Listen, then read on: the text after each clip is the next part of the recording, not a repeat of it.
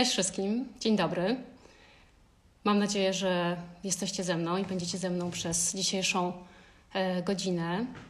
E, w pierwszym z cyklu, tak naprawdę, takiego skomplikowanego angielskiego zwrotu into the leader's mind, co po polsku by znaczyło tak naprawdę e, w głowie lidera. Mm, dzisiejszym naszym gościem będzie Ania Kuczyńska, która mam nadzieję za chwileczkę się pojawi. I właśnie mi pisze, że jest, ale za chwileczkę ją doproszę. Sekundka.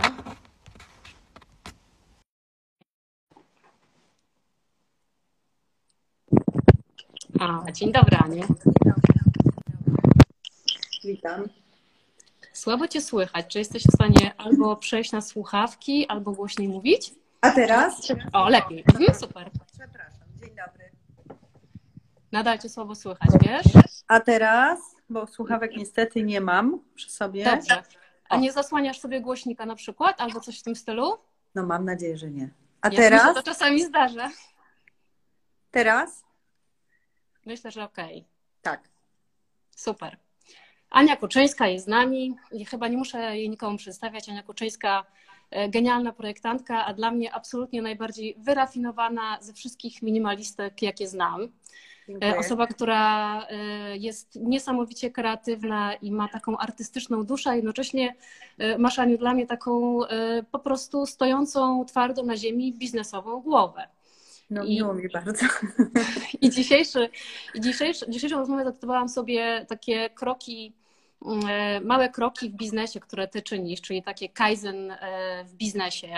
To jest taka filozofia japońska, w zasadzie taka metodologia, która polega na tym, że cały czas coś udoskonalasz, robisz to za pomocą takich małych kroków i w ten sposób dążysz do jakiejś e, perfekcji.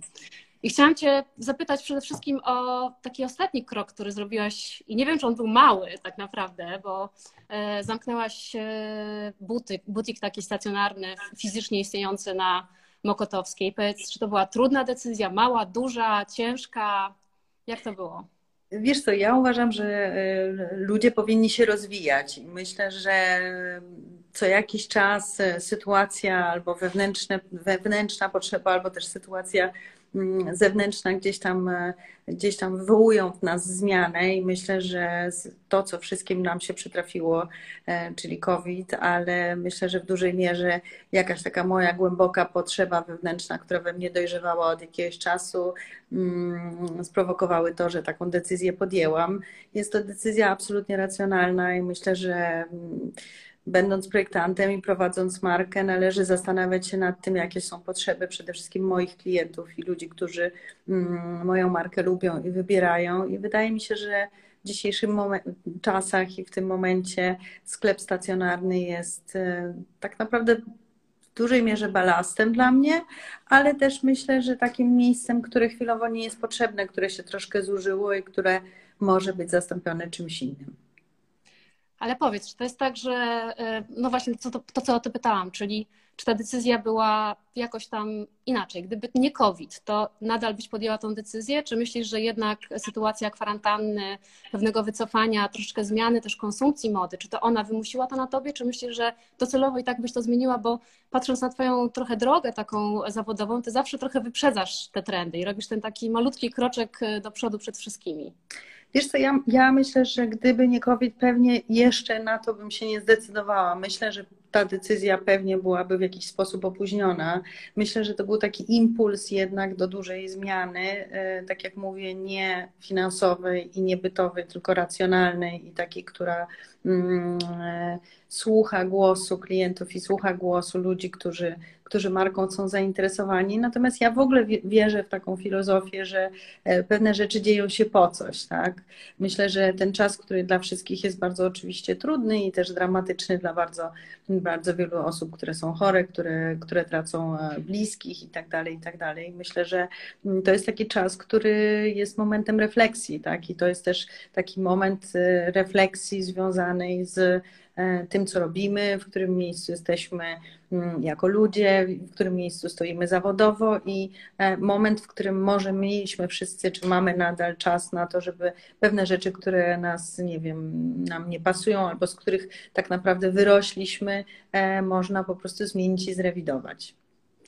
Bardzo mądre słowa. Ja też uważam, że ten czas był trochę takim momentem skonfrontowania się z samym ze sobą i ze swoimi potrzebami, prawda? Że mieliśmy na to dużo czasu i przestrzeni, ale on też bardzo transformował e, rynek i to, co się dzieje. I powiedz teraz, jaką, e, jaką nową Anią Kuczyńską będziesz? Przepraszam bardzo, to jest okropne. Przepraszam, to jest pizza. Tak, na szczęście nie jest pizza, bardzo Was przepraszam. E, jaką ja nową Anią Kuczyńską będę, to się okaże, natomiast e, myślę, myślę tak, że e, na pewno doświadczenie dziesięcioletnie retailowe i doświadczenie, które mam prowadząc no, od tych dziesięciu, od dekady właściwie Mokotowską, jest absolutnie niezwykłe, tak, i ten kontakt, bardzo Was przepraszam, to jest okropne, mało profesjonalne, przepraszam. O. Uszczerbek na doskonałości tak jest. nie robi. Wiesz? Nobody is perfect. Dokładnie. Przepraszam niezwykle. Natomiast e, wracając do tematu, myślę sobie tak, że mm, no to dziesięcioletnie doświadczenie jest e, dla mnie niezwykle cenne, tak, bo otwierając Mokotowską jakby miałam okazję od samego początku, budując to sama, jakby przechodząc przez wszystkie etapy e, tworzenia takiego miejsca. Nadal, przepraszam. Masz strasznie dużo drzwi. Tak, Przepraszam Was bardzo na chwilkę. To jakaś jest niemiła, niemiła przerwa. Już. W każdym razie tak, budując, budując takie miejsce ma się okazję obserwować jakby budowanie biznesu i reakcji ludzkich na bardzo wielu poziomach, tak. E, I uważam, że to jest niezwykle cenne i chciałabym móc to doświadczenie jakby przenieść teraz do online'u, który no, jest takim moim nowym wyzwaniem i któremu będę chciała poświęcić czas, tak. I wydaje mi się, że w dzisiejszych czasach jest to możliwe, tak, dlatego, dlatego że tych komunikatorów, tak, sposobów jakby docierania do ludzi, pokazywania ich swojego świata od, nie wiem, muzyki poprzez teksty, blogi, e, takie rozmowy jak dzisiaj prowadzimy, które gdzieś też zapraszają na Was, wszystkich Państwa, do naszych prywatnych przestrzeni, jest coraz więcej, tak, więc e, ten dystans, e, który myślę, że dla niektórych był duży, związany z internetem, bardzo się skrócił, tak, i bardzo się zmniejszył. Zaraz porozmawiamy o, o tak zwanym UX-ie, czyli o user experience, bo wydaje mi się, że jesteś absolutną geniuszką w tym i gdzieś tam perfekcjonistką i przykładasz ogromny detal zawsze do tego doświadczenia e, klienta e, związanego z Twoją marką.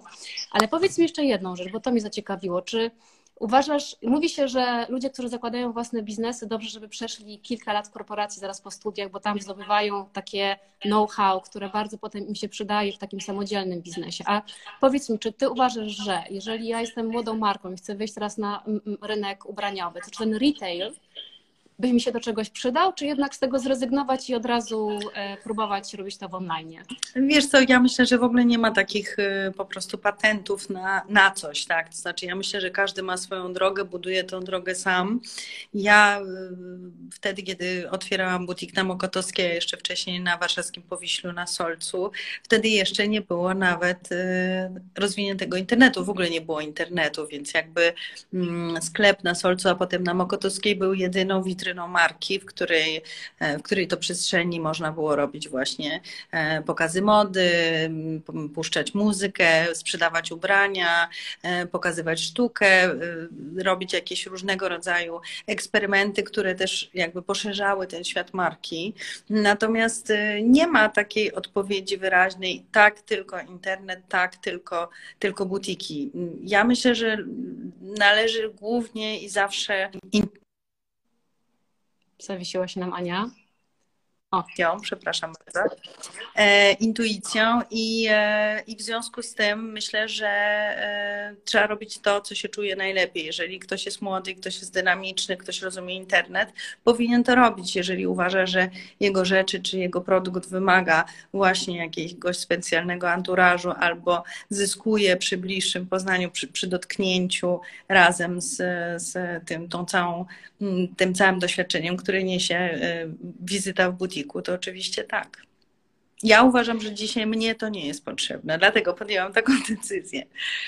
No ale jesteś, e, jesteś, że tak powiem, e, e, wspaniałą posiadaczką intuicji, a obawiam się, że nie wszyscy ją mają, albo też może wszyscy ją mają, ale niektórzy ich, jej nie słuchają, albo nie do końca czują, bo jest mnóstwo racjonalnych przesłanek, żeby się jej sprzeciwić, albo ktoś ci mówi, żeby zrobić inaczej. A powiedz mi, Bo ty trochę, ta twoja... Mm, to ja może jeszcze jedną rzecz tylko, przepraszam, wtrącę a Pewnie. propos tego, e, co mówisz, bo e, no, jeżeli ktoś nie jest pewien, czy internet, czy sklep stacjonarny, to myśmy wcześniej e, chwilkę rozmawiały i rozmawiałyśmy, wiele razy rozmawiałyśmy zresztą o tym, że wydaje mi się, że to jest też tak, że ludzie powinni tworzyć koncepty i wierzyć w to, co robią, tak naprawdę na 100%. I ja myślę, że COVID, w ogóle takie sytuacje ekstremalne, które nas spotykają i które nas dotyczą, e, wywołują w nas, ale przede wszystkim też w ludziach, którzy nas oglądają czy oceniają, takie uczucie, że.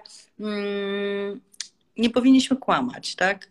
I jeżeli nagle jakaś marka, która w ogóle nie ma, nie, nie wiem, niczego wspólnego z ekonomią, z, z ekologią, tak, zaczyna opowiadać historię ekologii, no to zaczynamy się zastanawiać dlaczego, tak, albo jeżeli marka, która e, szczyci się ogromną produkcją i e, nie wiem, listami oczekujących, czy Bóg czym, nagle mówi, że właściwie nadprodukcja ją nie interesuje, to też dla mnie nie jest to autentyczne. Tak? Znaczy myślę, że należy e, budować swoją historię i swoją opowieść i y, od samego początku w sposób spójny, tak?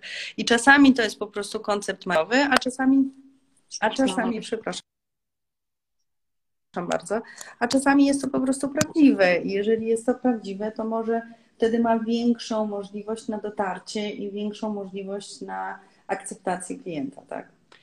Wiesz co, tutaj e, ja, ja z kolei się wtrącę, bo masz absolutną rację, jakby ty jesteś takim egzemplarzem dla mnie ekstremalnie spójnym, czyli jakby twój personal brand z twoim brandem tak naprawdę jest jednością ty wyglądasz jak twój brand, twoje butiki mają koncepty, wszystko jest jakby, tam nie ma się do czego przyczepić z każdej strony, z góry, z dołu, z pod spodu spojrzysz, wszystko jest po pod podszewkę czy na opakowanie, wszystko jest absolutnie jakby spójne i dlatego ja też uważam, że to jest niesamowite, bo y, to jest bardzo silne i dlatego też ta twoja marka tak pięknie się zbudowała przez te wszystkie lata, dlatego że ona była bardzo konsekwentna i małymi kroczkami wzmacniała jakby tą swoją jakość, ten wizerunek i tak dalej. Natomiast wiesz, są różni ludzie. Są tacy ludzie, którzy po prostu e, nie są w stanie być ani konsekwentni, ani tego zbudować, albo na przykład nie wiedzą, czego chcą.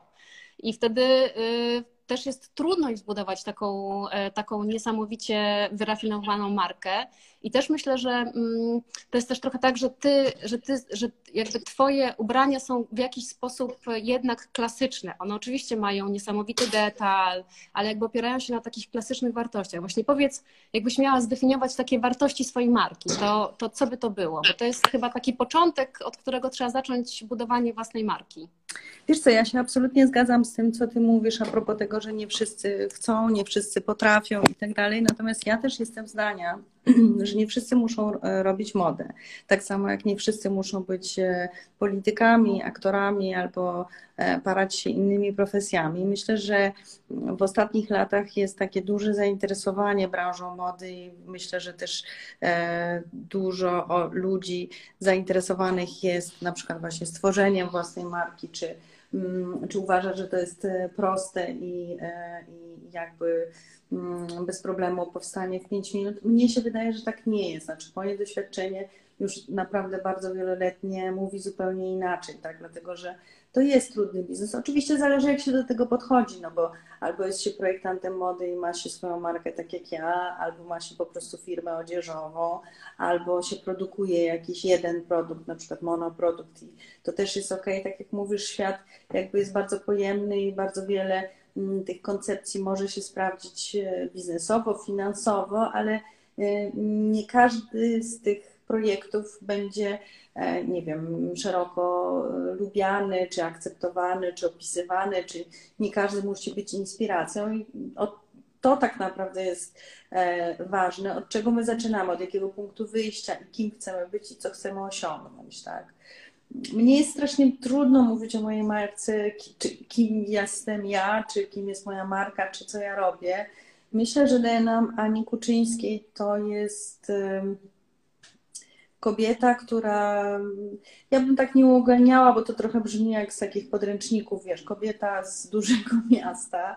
Trochę też nie, bo po prostu to jest kobieta, która um, lubi podkreślać swoją urodę, która Mm, lubi się wyróżniać, która ceni jakość, która ceni siebie i cie, siebie jakby komplementuje czy prezentuje sobie rzeczy dobrej jakości, też ponadczasowe, bo ja jestem bardzo od wielu lat zafascynowana taką koncepcją tej, tych ubrań ponadczasowych, w ogóle rzeczy, które są rzeczami wysokogatunkowymi czy dobrej jakości. Tak? Ja uważam, że w ogóle jakość w życiu jest czymś bardzo istotnym. Tak? I e, zawsze przytaczam taki przykład, że wiesz, ja wolę wypić e, jedną herbatę na tydzień, ale ona będzie pyszna. Wolę zjeść raz na miesiąc steka, ale on musi być pyszny. Lubię po prostu celebrować życie i trochę to jest wokół tego celebrowania i robienia sobie frajd, ale takich prawdziwych, tak? Czyli e, w dobrym stylu, dobrej jakości,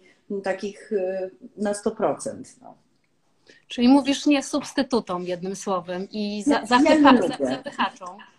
Ja nie, ja, ja nie lubię, uważam, że wiesz, y, ja jestem bardzo przywiązana do Włoch i bardzo dużo tam czasu spędziłam, studiowałam we Włoszech, zresztą we Francji też, ale, ale we Włoszech w ogóle spędziłam bardzo wiele czasu i spędzam, mam tam wielu przyjaciół i rzeczywiście miałam e, możliwość wejścia w jakieś takie włoskie życie prawdziwe, czyli tego celebrowanie jedzenia, gotowanie, produkty, które w kuchni włoskiej są bardzo istotne i które są właśnie dobrej zawsze jakości. I wszystko wokół tego jedzenia jakby jest, y, się skupia wokół jakości życia, tak, że ja nie mówię o tym, że musimy mieszkać, wiesz, w pięciogwiazdkowym hotelu po to, żeby było fajnie, możemy równie dobrze być w namiocie, ale w jakimś zupełnie niesamowitym miejscu w Parku Narodowym. Ja nie mówię o takich barierach jakby finansowych, które mm, mogą się kojarzyć z luksusem, tylko mówię o po prostu takim życiu na 100%, tak, że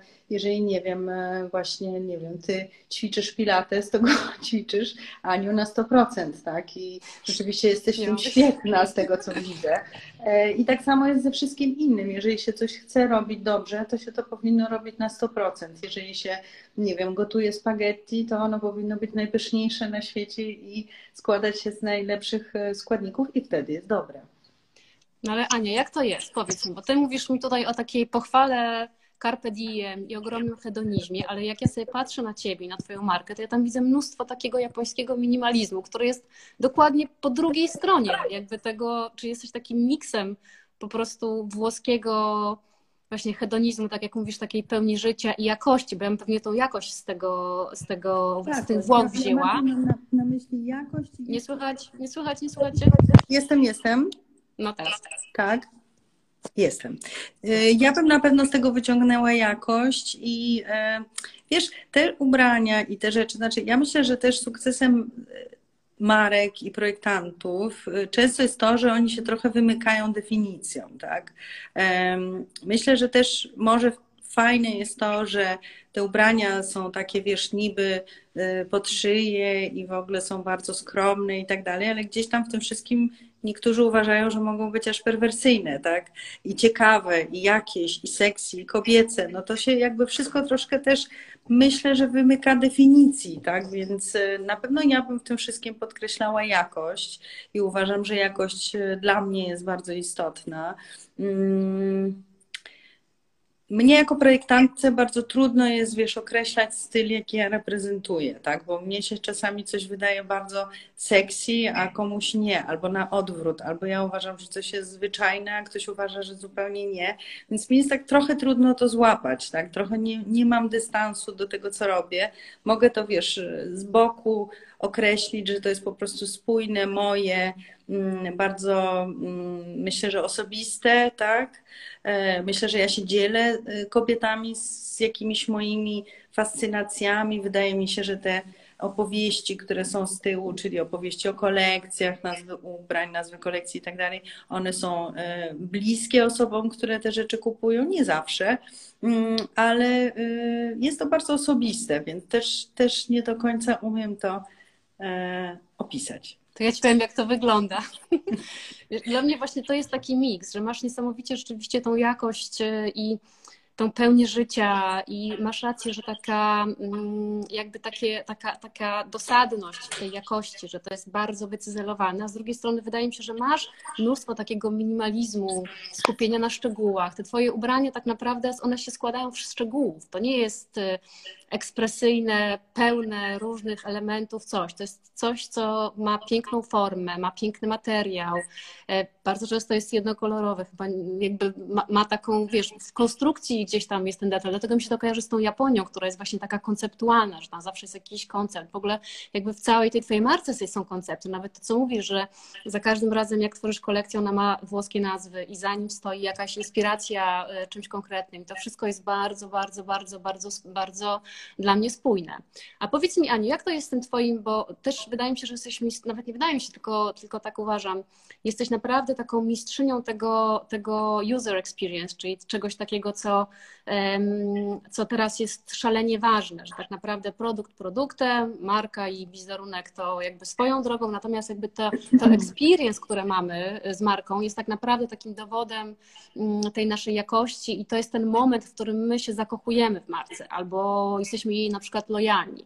I ty jakby w tej całej historii swojego butiku, w tych pięknych zmianach, które tam robiłaś w tych tapetach, kotarach, z muzyką, z jakby z zapachami, które tworzyłaś specjalnie dla kolekcji, to są dla mnie takie właśnie perfekcyjne szczegóły, które, które tak bardzo zasiliły tą twoją markę i ten twój wizerunek, że ona jest taka bardzo rozpoznawalna.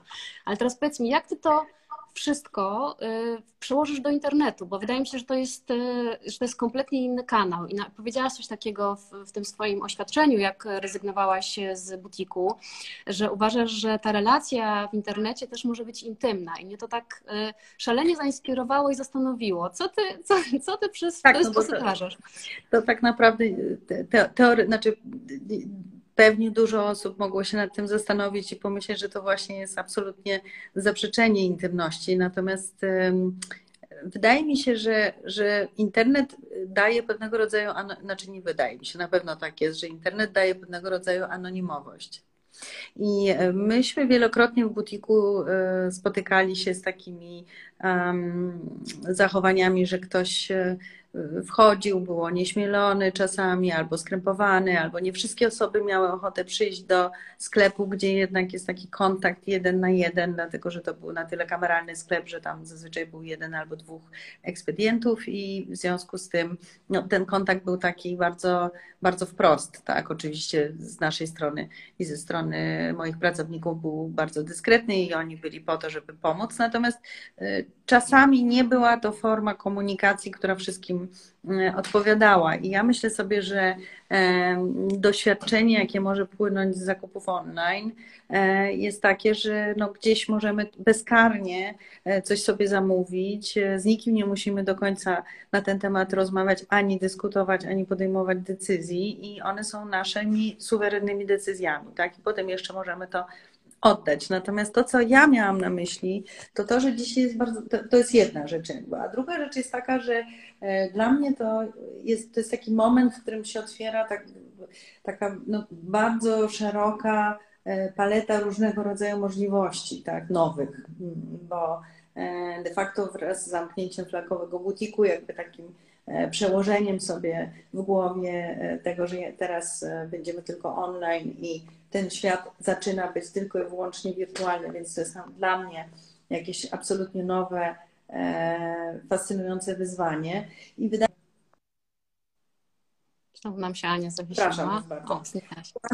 Płaszczyzn jakby do porozumienia, do e, dyskusji, do pokazywania różnych rzeczy, do... Mm, słuchajcie, ja Was bardzo przepraszam, ja muszę jedną rzecz zrobić. Przepraszam. Pani Bogdanie, tutaj są klucze, ja nie mogę. Na tym właśnie polega życie Tutaj od pół godziny nie ma klucze. Przepraszam Spokojnie. Pana, bo ja nie mogę teraz absolutnie rozmawiać. Ponieważ muszę załatwić sprawę z Panem Bogdanem. Przepraszam. Ale zaraz będzie z powrotem. Przepraszam, strasznie Was przepraszam. Pani Bogdanie, ja później. No i w każdym... Fatalnie. Spokojnie, Aniu, spokojnie. To żyjemy w takich czasach, że wszystko jest możliwe, więc... Jest pan Bogdan. Pan Bogdan zresztą jest e, krojczym, więc pan Bogdan przyjechał do pracowni na dole i będzie nasze pierwsze prototypy kroju, więc to jest też część, część naszego, naszej pracy. No nieważne. Y, czy możesz, Aniu, powtórzyć pytanie? Już nie pamiętam pytania. Pytałam się o to, co masz na myśli, mówiąc o tej intymności, wiesz, bo, ale już trochę wyjaśniłaś, że chodziło ci o tą intymność taką, jakby, że jesteś sam ze sobą w tych zakupach, że masz tą przestrzeń dla siebie, że nikt cię troszeczkę nie atakuje, tak, nie możesz to po udawać. zrobić, tak, możesz to po prostu zrobić o każdej porze dnia i nocy, możesz zrobić to w momencie, kiedy ci się to podoba. E, przy okazji e, myślę sobie, że jest to dosyć interesujące i ciekawe pole do mm, nawiązania jakby takiej nowej relacji. Mnie to, co bardzo ciekawi, to czy ja będę w stanie i w jaki sposób to zrobię, mm, w jaki sposób przełożę to swoje dziesięcioletnie doświadczenie retailowe e, na internet. Ja mm, uważam, że to jest bardzo ciekawe wyzwanie i myślę, że jest to gdzieś tam możliwe, tak? Oczywiście na innym poziomie, inaczej, ale jest możliwe, tak? Czyli mogę się podzielić muzyką, mogę się podzielić swoimi opiniami, mogę się podzielić swoimi inspiracjami, nawet może E, w szerszy sposób, tak? Bo jeżeli ktoś przychodził do sklepu, to oczywiście słyszał muzykę, słyszał mm, e, nazwy produktów, e, miał wrzucone do torebki z zapakowanymi rzeczami całą historię o kolekcji, którą nie zawsze mógł i miał czas przeczytać, no a tutaj pojawia się ta przestrzeń, tak? I oczywiście ja tutaj mm, nie chcę uprawiać bajkopisarstwa, natomiast wydaje mi się, że Mm, ten kontakt internetowy marki z klientami i z ludźmi, którzy ją wybierają, nie musi być, e, nie musi być tylko, nie musi się ograniczać tylko i wyłącznie do kliknięcia kup, tak? Mm, e, internet daje, czy Instagram, czy właśnie SoundCloud, czy różne inne formy, czy nawet dzisiejszy TikTok, tak, e, daje absolutnie różne możliwości, więc, więc wiesz, no, można to różnie wykorzystywać po prostu. Ania, marzę o tym, żeby zobaczyć Cię na TikToku. Naprawdę. Musisz mi to obiecać. Ale to chyba tylko z Tobą. Możemy zrobić duecik. Tak, tak, No ale wiesz co, no, no, też, też do niektórych marek na pewno to pasuje, tak? No może akurat nie pasuje to e, do Ani Kuczyńskiej, ale gdybym ja, e, nie wiem, zakładała markę dla 12 e, i 13 latek z t-shirtami fajnymi, no to pewnie bym zaczęła od TikToka, bo myślę, że byłoby to najbardziej odpowiednie miejsce sobie tak opowiadasz o tym i to jest niesamowite, bo wystarczy, że ty o tym opowiadasz, a ja już to widzę. Ja już widzę tą muzykę, która do mnie dochodzi, tą historię w tym takim trybie troszeczkę w sta starych włoskich zdjęć, którą ty do, mi opowiadasz w, róż w, różnych jakby formatach i formach.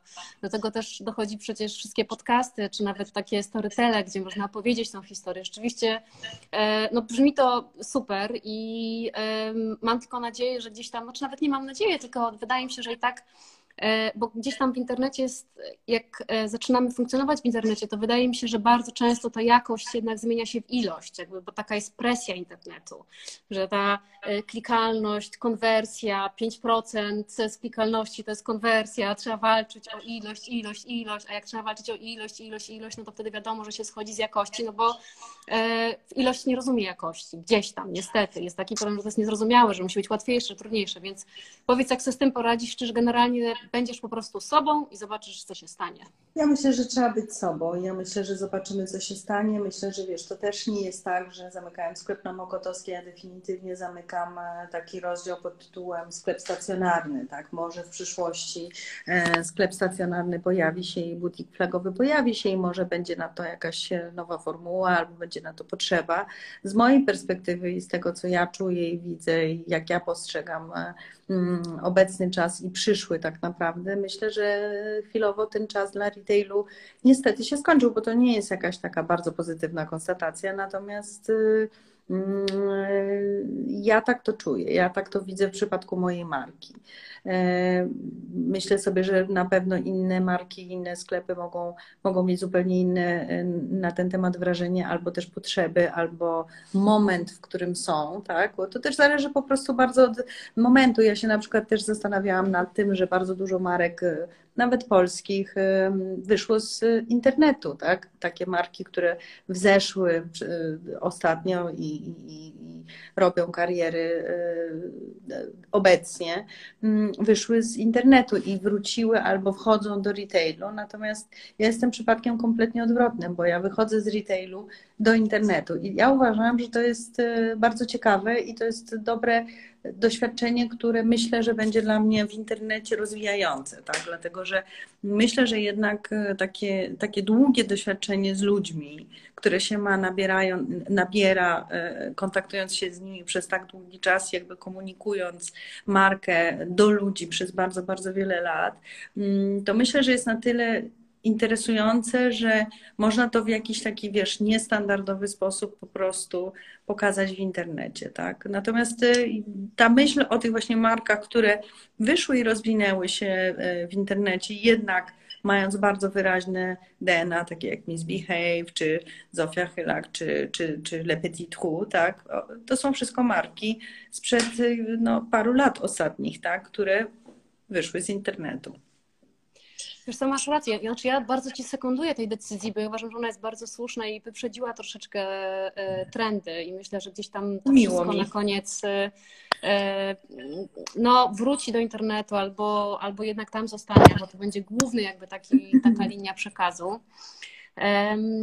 A chciałam Cię zapytać jeszcze mm, o, y, o to, jakby, bo też jesteś takim, taką jednoosobową e, troszeczkę orkiestrą w tej Twojej marce i pewnie dzięki temu ona jest też taka silna i taka mocna i wyrazista, bo jakby decyzję podejmujesz sama, no ale jesteś i dyrektor kreatywną, i SEO, i pewnie się biznesem zajmujesz, i tysiącem rzeczy. I powiedz mi, bo są różne typy ludzi. Niektórzy potrafią, potrzebują partnera, żeby, e, żeby sobie dobrze radzić, inni muszą być sami, żeby nie chodzić na kompromisy. Powiedz, jak, jak, jak, jak Ty masz i i dlaczego tak masz?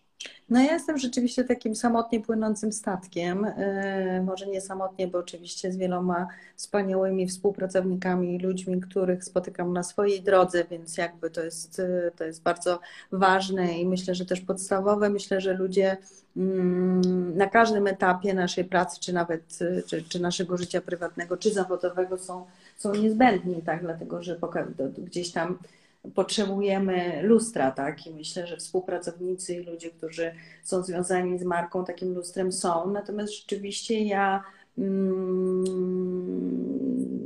projektuję, co jest istotną jakby rzeczą, dlatego że jest dużo marek, gdzie e, twarzy tych marek, czy nazwiska, które firmują marki, nie projektują, więc tu jak gdyby ja się bardzo różnię od bardzo Mm, wielu marek tym, że jestem, jestem tym głównym projektantem, a właściwie jedynym, e, bo współpracuję z, e, głównie z konstruktorką odzieży, z którą pracuję od bardzo wielu lat i właściwie my we dwie tworzymy te kolekcje i potem one są przeszywane, odszywane, poprawiane i tak dalej. Natomiast no, ona jest taką osobą, z którą mm, ja się konfrontuję przy tworzeniu kolekcji i to jest rzecz, która jest dla mnie bardzo ważne. Tak się nawet nad tym zastanawiałam, czy kiedyś byłabym w stanie oddać się, oddać to projektowanie komuś. Myślę, że to jest bardzo trudna decyzja i myślę, że to jest bardzo w ogóle mm, szalenie, no trzeba mieć myślę, że dużo szczęścia, żeby znaleźć swojego następcę, tak,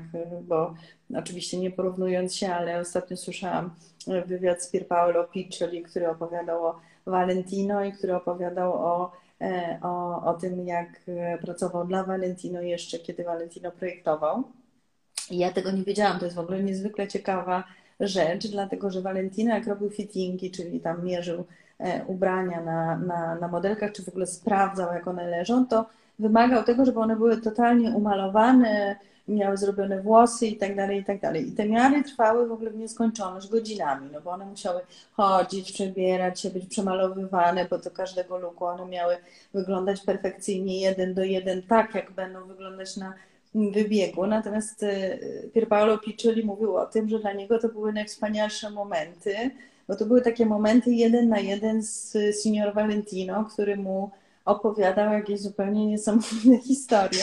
I on e, e, tak przytoczył jakąś tam historię a propos klubu 54, czyli klubu e, Andy Warhola w Nowym Jorku, mm, z który, który oczywiście no, został obfotografowany przez właściwie wszystkich paparazzi na świecie i o którym mityczne historie krążyły i krążą do tej pory. Natomiast on powiedział, że historie, jakie mu opowiedział Valentino, nie słyszał nigdy. I że on w ogóle zawsze na każdy temat miał kompletnie inne zdanie, tak?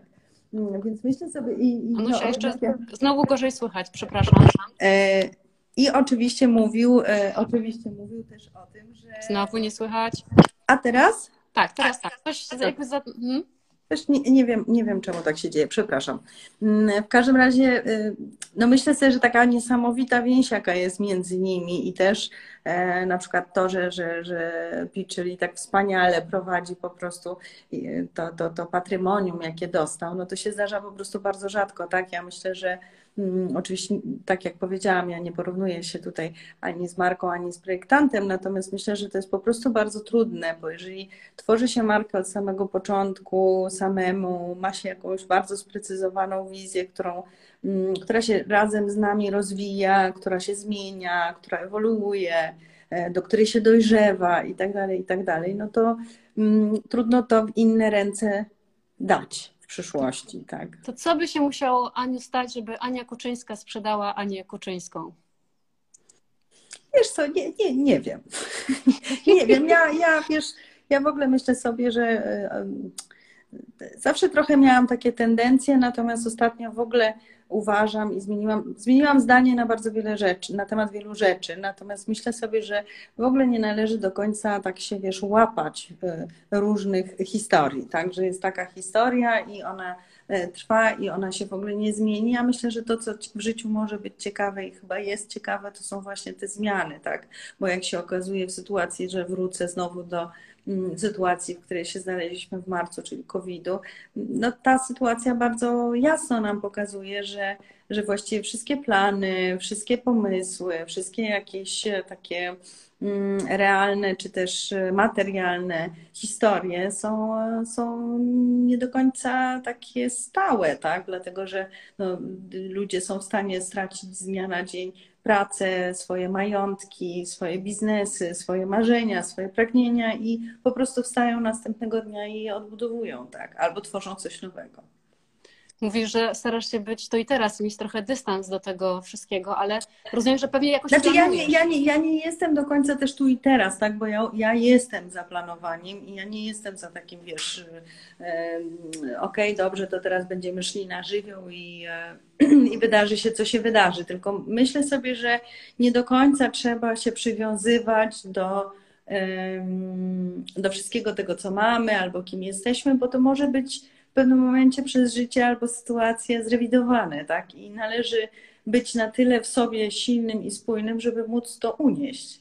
Tak, to są właśnie, wiesz, dlatego to są, to są te, to jest to przywiązanie do, do jednych scenariuszy, że one bardzo często nie wypalają i potem trochę jest y, człowiek zagubiony i nie wie, ale to, co mówisz... Rozczarowany też, wiesz, tak. różne, różne jakby emocje temu towarzyszą. Ja myślę, że należy się tego typu emocjom bronić. Myślę, że wiesz co, dla mnie takim mądrym i, i nowym słowem, które pojawiło się w moim y, ostatnio, ostatnio słowniku, to jest, to jest elastyczność. Ja uważam, że należy być elastycznym i należy umieć się dostosować, umieć słuchać siebie, umieć słuchać innych, umieć słuchać e, swoich potrzeb i potrzeb innych i stąd między innymi, bo o tym rozmawiamy, mm, jest decyzja o, o, o przeniesieniu mojej marki w przestrzeń online, tak? Bo moim zdaniem ludzie, którzy e, lubią moją markę, e, w tej chwili mają inne potrzeby, tak? I nie chcą chodzić po ulicach i udawać, że nic się nie zmieniło i wszystko dalej trwa tak, jak było, tak? Bo nie, bo tak nie jest.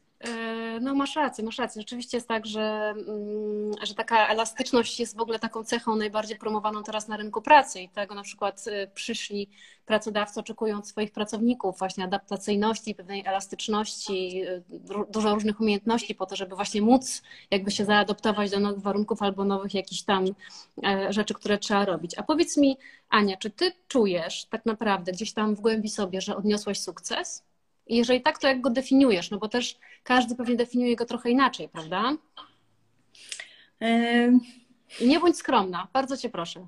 No ja właśnie walczę z tą, znaczy ja jestem skromna, natomiast no, myślę, że ze skromnością w ogóle myślę, że my, my Polki, Polacy, myślę, że w ogóle ludzie wychowani w kulturze katolickiej mamy problem z tym takim chwaleniem się swoimi sukcesami albo byciem dumnym z sukcesu. Myślę, że mm, szczególnie, szczególnie kobiety i szczególnie w Polsce jesteśmy uczone takiej, takiej skromności tak wrodzonej, że po prostu e, nie należy pchać się do przodu, nie wypada, nie to, nie tamto. Wiesz co, jakby omijając to, myślę, że na pewno tak, myślę, że osiągnęłam sukces osobisty.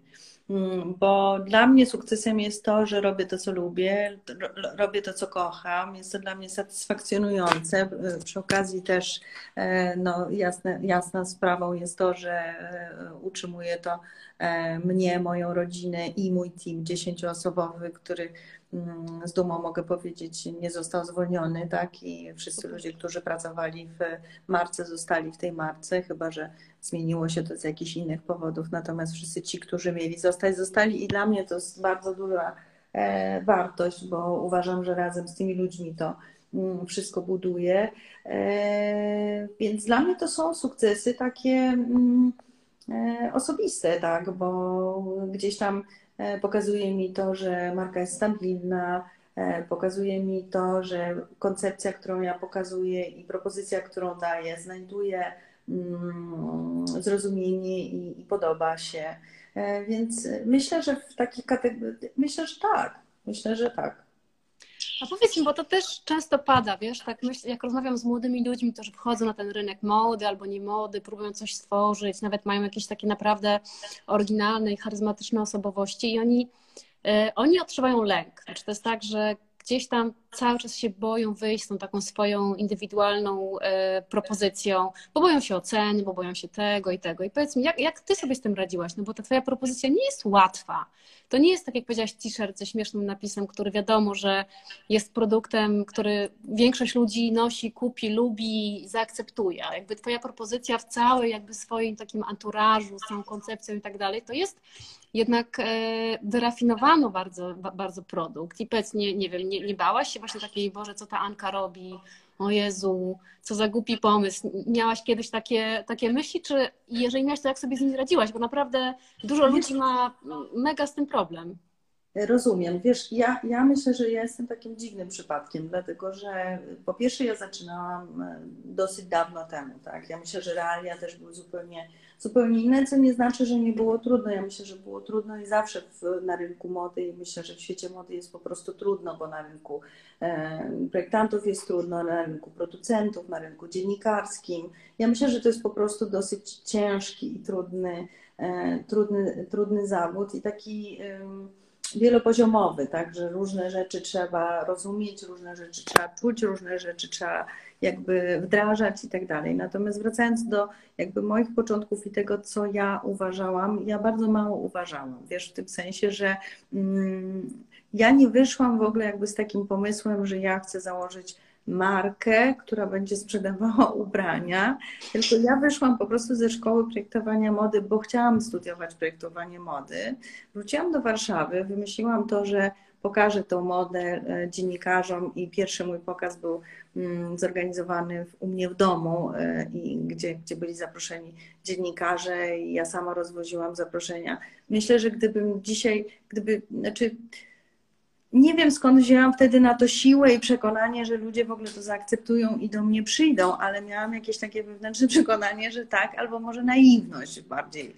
Mm, bardziej bym to dzisiaj nazwała jakąś tam naiwnością, bo to nie był przemyślany koncept. Tak? To był koncept, który ja przeczytałam kiedyś w biografii e, Armaniego że jego pierwszy pokaz odbył się w domu. I ja sobie potem pomyślałam, Boże, no jak Armani zrobił swój pierwszy pokaz w domu, no to właściwie czemu ja bym nie mogła zrobić pierwszego pokazu w domu? I dlatego w ogóle ten pomysł powstał. Tak? Natomiast y, ja myślę, że, że, że po prostu różnica, moja, znaczy ja myślę, że ja jestem rzeczywiście projektantką mody, tak, która bardzo chciała robić modę i przy okazji jej się udało zrobić biznes. Tak. Dzisiaj oczywiście ten biznes już jest bardzo jest stabilny, jest jakiś, rozwija się, rośnie i tak dalej, i tak dalej. Natomiast to nie była koncepcja biznesowa. Wiesz, ja nie miałam na przykład e, biznesplanu, tak?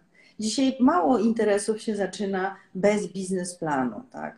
Bez, właściwie żaden, tak? A wtedy to po prostu było coś takiego, no dobra, chcę robić modę, chciałabym zrobić to powoli, małymi krokami, doświadczeniem, wiesz, różnymi doświadczeniami, bo e, no, jeżeli właśnie się tak startuje trochę bez biznesplanu i bez jakiejś takiej konkretnej wizji stricte biznesowej, no to ma się momenty wzlotów i upadków oczywiście.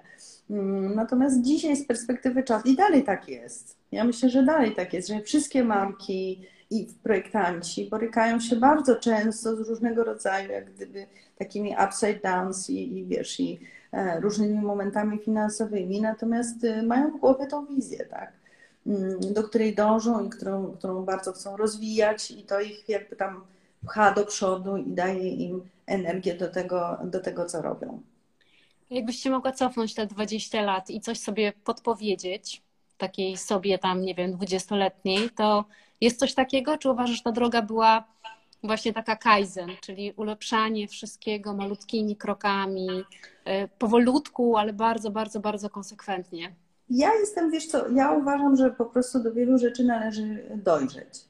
E, ja uważam, że do sukcesu też należy dojrzeć, że sukces czasem jest czymś takim, co e, łatwo może nas energetycznie wypalić, e, jakoś duchowo zabić, nie wiem. Naprawdę uważam, że duża, duża odpowiedzialność taka za teamy ludzi, za to, co robimy, za to, jaki jest wizerunek marki, kim jesteśmy, jak jesteśmy postrzegani i tak dalej. Do tego trzeba dojrzeć, bo to nie jest jakby łatwe do uniesienia, tak?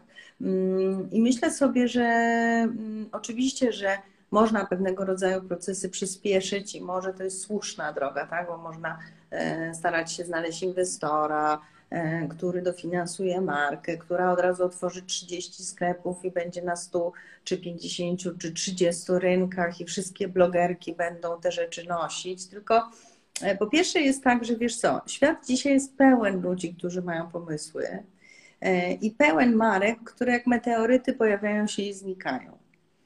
E, ja pamiętam, kiedyś miałam taką bardzo ciekawą rozmowę z e, właśnie w Japonii, bo na początku, na początku mojej drogi, przypadkowo pokazując swoją kolekcję w Paryżu, zgłosił się do mnie japoński agent. Skończyło się to tym, że wtedy, kiedy jeszcze właśnie tego internetu nie było i bardzo wielu rzeczy nie było, moje rzeczy sprzedawano w 15 sklepach w Japonii, w Kyoto. Więc jednak. Tak, tak, tak, tak. Tylko, że ja wtedy w ogóle nie byłam na to gotowa, wiesz, ani produkcyjnie, ani mentalnie. Mnie to w ogóle jakoś w ogóle nawet specjalnie nie interesowało, tak. Dzisiaj to by było wielkie wydarzenie, natomiast no wtedy, wtedy ja byłam po prostu na innym etapie życiowym i ja nie mówię tego z kokieterią, tylko po prostu tak uważam i tak było przede wszystkim, tak. Mm, natomiast on mi powiedział bardzo ciekawą rzecz, bo pamiętam, że byliśmy na takiej zupełnie niesamowitej kolacji w, na Ginzie. To jest taka, taki, taki, ty wiesz, ale, ale może, może powiedz, powiedz. przedstawię, że Ginza to jest taki, mm, taka dzielnica Tokio biznesowa z takimi wielkimi jakimiś drapaczami chmur i tam gdzieś są pochowane jakieś takie bardzo, bardzo eleganckie, ekskluzywne restaurację i ja byłam właściwie jedyną kobietą na tej kolacji. Mm, i ta kolacja była obsługiwana przez gejsze przez prawdziwe gejsze, które no, poza mną były też jedynymi kobietami, więc to w ogóle było jakieś niezwykłe, niezwykłe doświadczenie. One były ubrane w kimona, było jakieś niesamowite jedzenie i w tym anturażu ten agent mi mm, powiedział bardzo ciekawą rzecz, którą ja sobie zapamiętałam na całe życie, bo on powiedział, że wiesz, Japończycy lubią nowości, lubią nowe marki, natomiast tak szybko jak się nimi fascynują, tak szybko je też wyrzucają i chcą nowych, tak? I mhm. to, że jednego dnia czy przez parę sezonów jakaś marka ma, nie wiem, 30, 50, 60 sklepów, które sprzedaje, to nie jest coś, co będzie zawsze i trwało i wiecznie, tak? Bo takich marek jak Dior, y, czy takich marek jak Hermes, czy takich marek jak Yves Saint Laurent jest na świecie rzeczywiście bardzo mało a poza tym finansowo e, też niewiele z nich, e, niewiele marek może z nimi konkurować, tak? Bo to wiemy no, no właśnie. A powiedz mi, bo um, to jest bardzo fajne to, co mówisz, że kupujmy, kupujmy, chcemy coś nowego, coś lubimy, za chwilę nie lubimy. I to jest jakby też taki, e, taka diagnoza troszeczkę tego społeczeństwa nadkonsumpcyjnego, gdzie załatwiamy sobie tą potrzebę, nie wiem, E, ciepła, bliskości za pomocą zakupów i takich zapychaczy, czyli coś, czemu ty jesteś absolutnie przeciwna. No i teraz jakbyśmy tak mieli w przyszłość e, sobie wylecieć, nie wiem, za jakieś 10 lat, czy nie taką długą, to jak myślisz, co, co, co się zmieni na tym rynku? No bo jednak ta świadoma moda, wydaje mi się, że też ten COVID jednak i cała ta sytuacja z tym zwróceniem się do wnętrza, z nagłym okazaniem się, że ja naprawdę nie potrzebuję 50 par butów, bo potrzebuję dwóch ewentualnie i daję sobie spokojnie z nimi radę. E, myślę, że ludzie gdzieś tam będą mieli taką, taką gdzieś tam refleksję. Myślę, że to na pewno uderzy w modę jako taką i w rynek mody. I myślę, że co?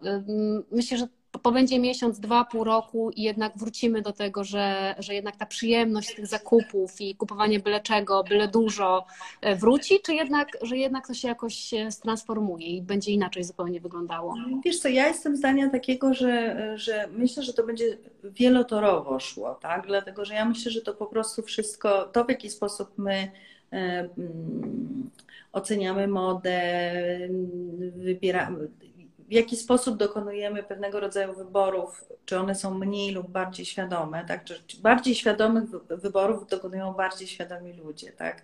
I myślę, że ci ludzie, którzy zastanawiają się nad przyszłością naszej planety, mm, nad jakimiś takimi naprawdę głębszymi wartościami, jednak będą szli w kierunku opamiętania, tak? I tego, że może rzeczywiście, Oby. tak jak mówisz, e, nie potrzebujemy aż tylu e, ubrań, czy butów, czy e, lodówek, czy, czy czegokolwiek i może niekoniecznie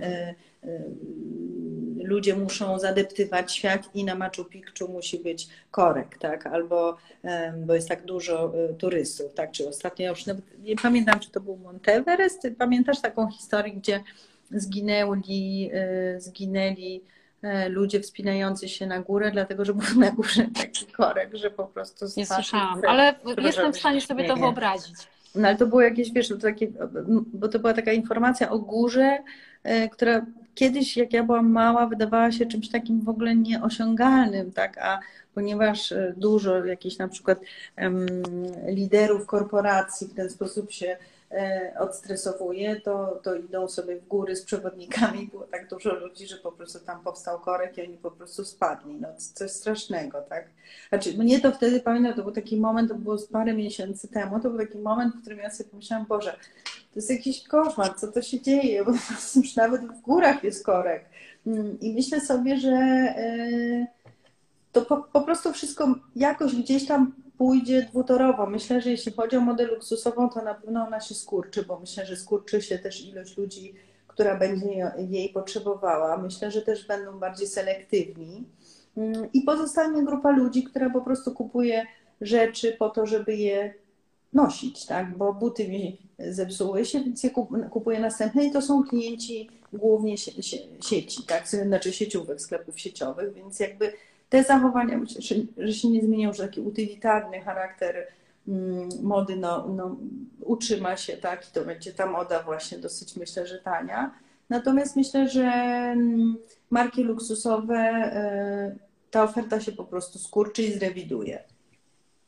Słuchaj, mi się marzy, tak teraz opowiadałeś o tych Włochach i tak dalej, mi się marzy, że gdzieś tam będzie to że będziemy mm, traktować tę modę właśnie w taki sposób, takiego pełnego przeżycia, że to nie będzie takie szybkie zapychanie się kolejnym t-shirtem, e, nie wiem, z mass marketu, tylko że gdzieś tam będziemy oczekiwać, no bo troszeczkę też to wynika z oczekiwań klientów, prawda? Jakby mm, wszyscy, którzy produkują rzeczy, muszą na to odpowiedzieć, oni będą oczekiwać jednak pewnego rodzaju przeżycia, pewnych wartości, pewnej misji, pewnego produktu, który jest elementem całej historii, którą tak naprawdę um, opowiadają. I to byłoby naprawdę, naprawdę super, gdyby tak było. No i pytanie tylko, czy za te 10 lat jeszcze będą sklepy retailowe, czy jednak to wszystko się przeniesie y, całkiem, całkiem do internetu i każdy będzie siedział w swoich wirtualnych okularach i przeglądał się w wirtualnej wiesz, szafie. Wiesz, ale, ale, ale ja myślę, że to jest dosyć y, naprawdę mało przewidywalne, dlatego że myślę, że te wszystkie jakieś wizje z przyszłości, znaczy ja pamiętam, że jak myślałam o roku 2021 czy 2020, no to mi się wydawało, że to będzie naprawdę za 100 lat, tak, że to się nie wydarzy, że to jest jakaś absurdalna data, albo w ogóle, e, nie wiem, wizje przyszłości sprzed 10 lat dzisiaj wydają się dosyć e, śmieszne, tak, więc tak naprawdę nie jesteśmy w stanie do końca tego przewidzieć. Ja może nie jestem opętana jakimś hura optymizmem, co to będzie za fantastyczny świat, bo oczywiście mam wiele różnego rodzaju obaw takich y, społecznych, tak, jak będzie wyglądało życie między ludźmi, jakie będą kontakty, czy te kontakty będą bardziej wirtualne, czy mniej. No wiesz, też nie zapominajmy, Aniu, że jest nastała era wodnika. E, I tutaj oczywiście ktoś może, może stwierdzić, że ja jestem jakąś nawiedzoną tutaj e, hipiską. Natomiast e, no, ery, jeżeli ludzie w to wierzą, a ja, ja akurat wierzę, no, zmieniają się bardzo rzadko, tak? Natomiast wraz z nadejściem er, mm, era wodnika jest no, wieszczona już od lat 70. właśnie przez takie ruchy wolnościowe, hipisowskie, właśnie podobno nadeszła, więc Mm, zobaczymy. Wyjaśnijmy, na czym polega y, era wodnika. To ty, to ty, bo ty masz bardziej taki analityczny umysł, więc wyjaśniaj. Ja nie wiem, czy to jest akurat analityczna wiedza. Wiesz co, to powiem, co wiem, a ty dopowiesz, bo pewnie jesteś lepsza w tym temacie. Y, era wodnika to jest era takiego y, mm, jakby antykonsumpcjonizmu, czyli jakby wejście, prawda, bardziej na drogę duchową, zrozumienia siebie, kontaktów międzyludzkich, pewnej refleksji nad światem i w ogóle jakby takich rzeczy, które są mało materialne, czyli takie prze, dla mnie przynajmniej z tego, co ja rozumiem, to troszeczkę przekierowanie tej uwagi z, z czystą materialność na pewien rodzaj e, doświadczenia i refleksji. No i jakby tutaj to, co mówiłam, by się wpisywało, czyli że nie kupujemy trzy samochody, no bo po co nam trzy samochody, jeżeli możemy mieć, e, mieć jeden, który ma gdzieś tam mm, coś takiego w sobie z większą wartością po prostu. Czy coś jeszcze? Ja, ja się, no nie, no ja absolutnie dokładnie, dokładnie to, co powiedziałaś, ujęła, ujęłaś sedno, sedno jakby sprawy i ja, ja się szczerze mówiąc no, w dużej mierze z tym zgadzam, tak, bo uważam, że rzeczywiście coś jednak się dzieje, coś następuje, jakaś przemiana w ludziach, w ich potrzebach, w ich pragnieniach następuje i nawet mo może mogłabym to w taki sposób trochę pociągnąć znaczy e, jak sobie teraz o tym myślę, że, mm, że może już nie ma takiej do końca potrzeby właśnie tego materialnego, fizycznego dotykania, doświadczenia, tak, że to doświadczenie gdzieś się przenosi zupełnie gdzie indziej. I wiesz, ja wracając do jakby początku rozmowy i tego, dlaczego zamknęłam butiki, mm, jak ja się z tym czuję, e, myślę, że jakąś taką jedną z pierwszych myśli, którą miałam w głowie, mm, bo oczywiście była to bardzo trudna decyzja i ja tutaj nie, nie, nie kokietuję i wiadoma sprawa, że bardzo długo się nad tym zastanawiałam, natomiast y, pomyślałam sobie, że wydaje mi się, że Ania Kuczyńska nie jest tylko miejscem na Mokotowskiej, tylko jest marką, tak? I bez względu na to, czy to miejsce będzie, czy będzie gdzie indziej, czy będzie w internecie, czy będzie gdzieś, marka pozostaje. Marka proponuje pewnego rodzaju wartości, pewien styl, mm, pewną estetykę, która albo się komuś podoba, albo nie, albo chce ją mieć, albo nie, bo na przykład teraz pojawiają się dużo takich komentarzy, ach, nie ma sklepu stacjonarnego, no to my już nie będziemy przychodzić, no i nie będziemy mierzyć, to my nie możemy kupić. No myślę, że to jest trochę tak jak wiesz, z wprowadzeniem zakazu palenia mm, parę lat temu. Ja, ja, ja akurat palę, więc y, pamiętam takie rozmowy pod tytułem O mój Ty Boże, i teraz będziemy w restauracji, na kolacji, przy winie i przy dobrym jedzeniu nie będziemy palić papierosów, no przecież to jest koniec świata, wszyscy przestaną chodzić do knajp. No, zupełnie nie, tak. Dzisiaj wręcz wydaje się być to jakimś kompletnym barbarzyństwem. Nagle ja sobie nie wyobrażam sytuacji, jakby ktoś palił w restauracji, a to tak naprawdę było niedawno, albo e, Korwin Mikke, który krzyczał wiele lat, parę dobrych lat temu, że zapinanie pasów w samochodzie to jest faszyzm, tak. E, I, do, i pamiętam to bardzo dokładnie, bo on używał dokładnie takiego sformułowania. Dla niego wszystko jest faszyzm, tak. więc... I wszyscy mówili, nie no właśnie, no tak, bo to jest ograniczenie naszych swobód obywatelskich i tak dalej. Ja myślę, że po prostu następuje jakiś duży przełom, następuje jakieś duże przewartościowanie i my się w tym przewartościowaniu i w tym nowym świecie trochę musimy odnaleźć, tak? I ten COVID myślę, że jest reakcją na to, co się wydarzy, co, co się działo, tego jakiegoś, nie wiem, no właśnie przemieszczania się dzikiego, tego, tego po prostu przepychania się, tej ilości ludzi, która po prostu e, nie wiem, jak widzieliśmy, nie wiem, zdjęcia ludzi z Tokio, tak, albo mm, tak. nawet Lost in Translation, który jest tak, tak świetnym filmem, ale gdzieś tam to jest trochę przerażające. Tak? Bezmyślne trochę, co? Takie, no, takie, takie trochę nieludzkie, tak? Że, tak. że myślę, że może, może potrzebujemy po prostu jakiejś takiej e, trochę przestrzeni i mm, no i ta sytuacja nam ją daje, tak? No właśnie, jeszcze, jeszcze wracając do tego wodnika i do tego, co mówiłaś na początku dla mnie, to jest to, że to, to, co powiedziałaś super o tej intuicji, że gdzieś tam to jest taki czas, który wymusza na tobie e, pewne intuicyjne działanie i pewne dopasowanie się troszeczkę do trendów, które są, czyli umiejętność wyczucia ich i też geniu, genialni biznesmeni to potrafią, że to jest taka, nie, że sobie wymyślam plan i pre i go realizuję, tylko tak naprawdę trochę czuję to, co jest dookoła mnie, wyczuwam to i działam bardzo intuicyjnie i się dopasowuję do sytuacji. I trochę wydaje mi się, że ta era wodnika też daje taką możliwość, bo ona będzie bardzo silnie oddziaływała akurat na tych sferach. So i musimy kończyć. Jeszcze na koniec chciałam powiedzieć jedną rzecz, bo E, super to powiedziałaś, że, ty, że Ania Kuczyńska to nie jest miejsce, tylko Ania Kuczyńska to jest marka. A ja jeszcze dopowiem, że Ania Kuczyńska to przede wszystkim jest e, piękna osoba i ktoś e, napisał w komentarzach, nie pamiętam kto niestety w tej chwili, że tak naprawdę to w przyszłości ludzie będą kupować od kogoś, nie od marki, nie od brandu, tylko od kogoś, kto za tym stoi. Ten ktoś jest wiarygodny, ekspresyjny, charyzmatyczny i wydaje mi się, że ty jesteś absolutnie taką osobą, więc Dziękujemy obawiam się, że nie sprzedasz Aniu Kuczyńska, swojej marki Aniu Kuczyńska nikomu, ponieważ będziesz, e, mam nadzieję, odnosiła... Z laseczką.